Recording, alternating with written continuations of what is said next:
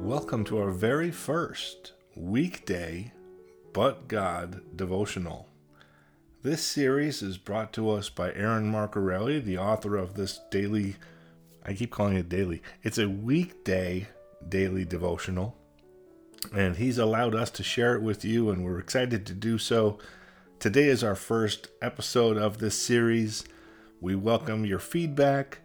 We'd love to know how it's touching you how it's teaching you, and how it's impacting you. So feel free to share feedback on any of these shows, but especially as we enter into this new series, we'd love to keep track of what you think of it.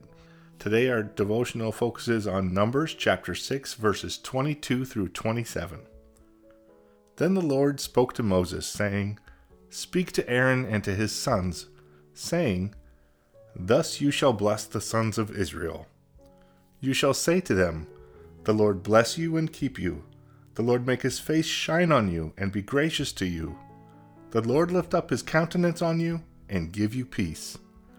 So they shall invoke my name on the sons of Israel, and I will bless them. The Lord lift up his countenance on you. Countenance literally means that God is lifting his face to look at us. What an awesome and amazing power!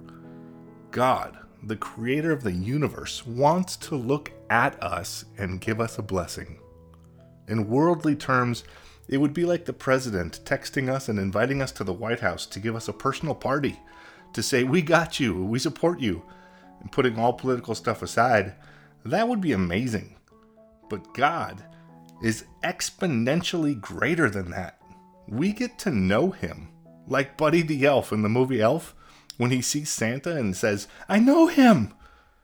That is how we should unabashedly honor our God, how we should know our God, for he wants to know us and to have a relationship with us.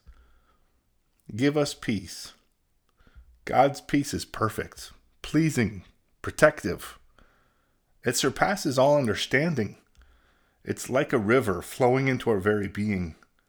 I could go on and on, quoting the Bible and using literary devices to describe God's peace, but that would take a very long time. So they shall invoke my name on the sons of Israel, and I will bless them.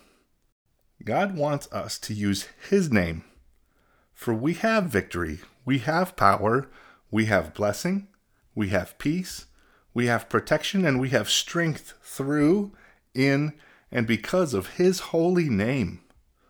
Let's not be afraid, ashamed, or embarrassed about using the name of the Lord our God, who sent his Son to die for our sins, who then rose from the dead to conquer death, who gave us eternal life with him. That is the gospel, and that is the God we serve. Lord, thank you for your great and glorious blessings. Please help us to seek and to serve you, and to invoke your name and the amazing grace and peace that comes along with doing so. Blessings, and press in and press on.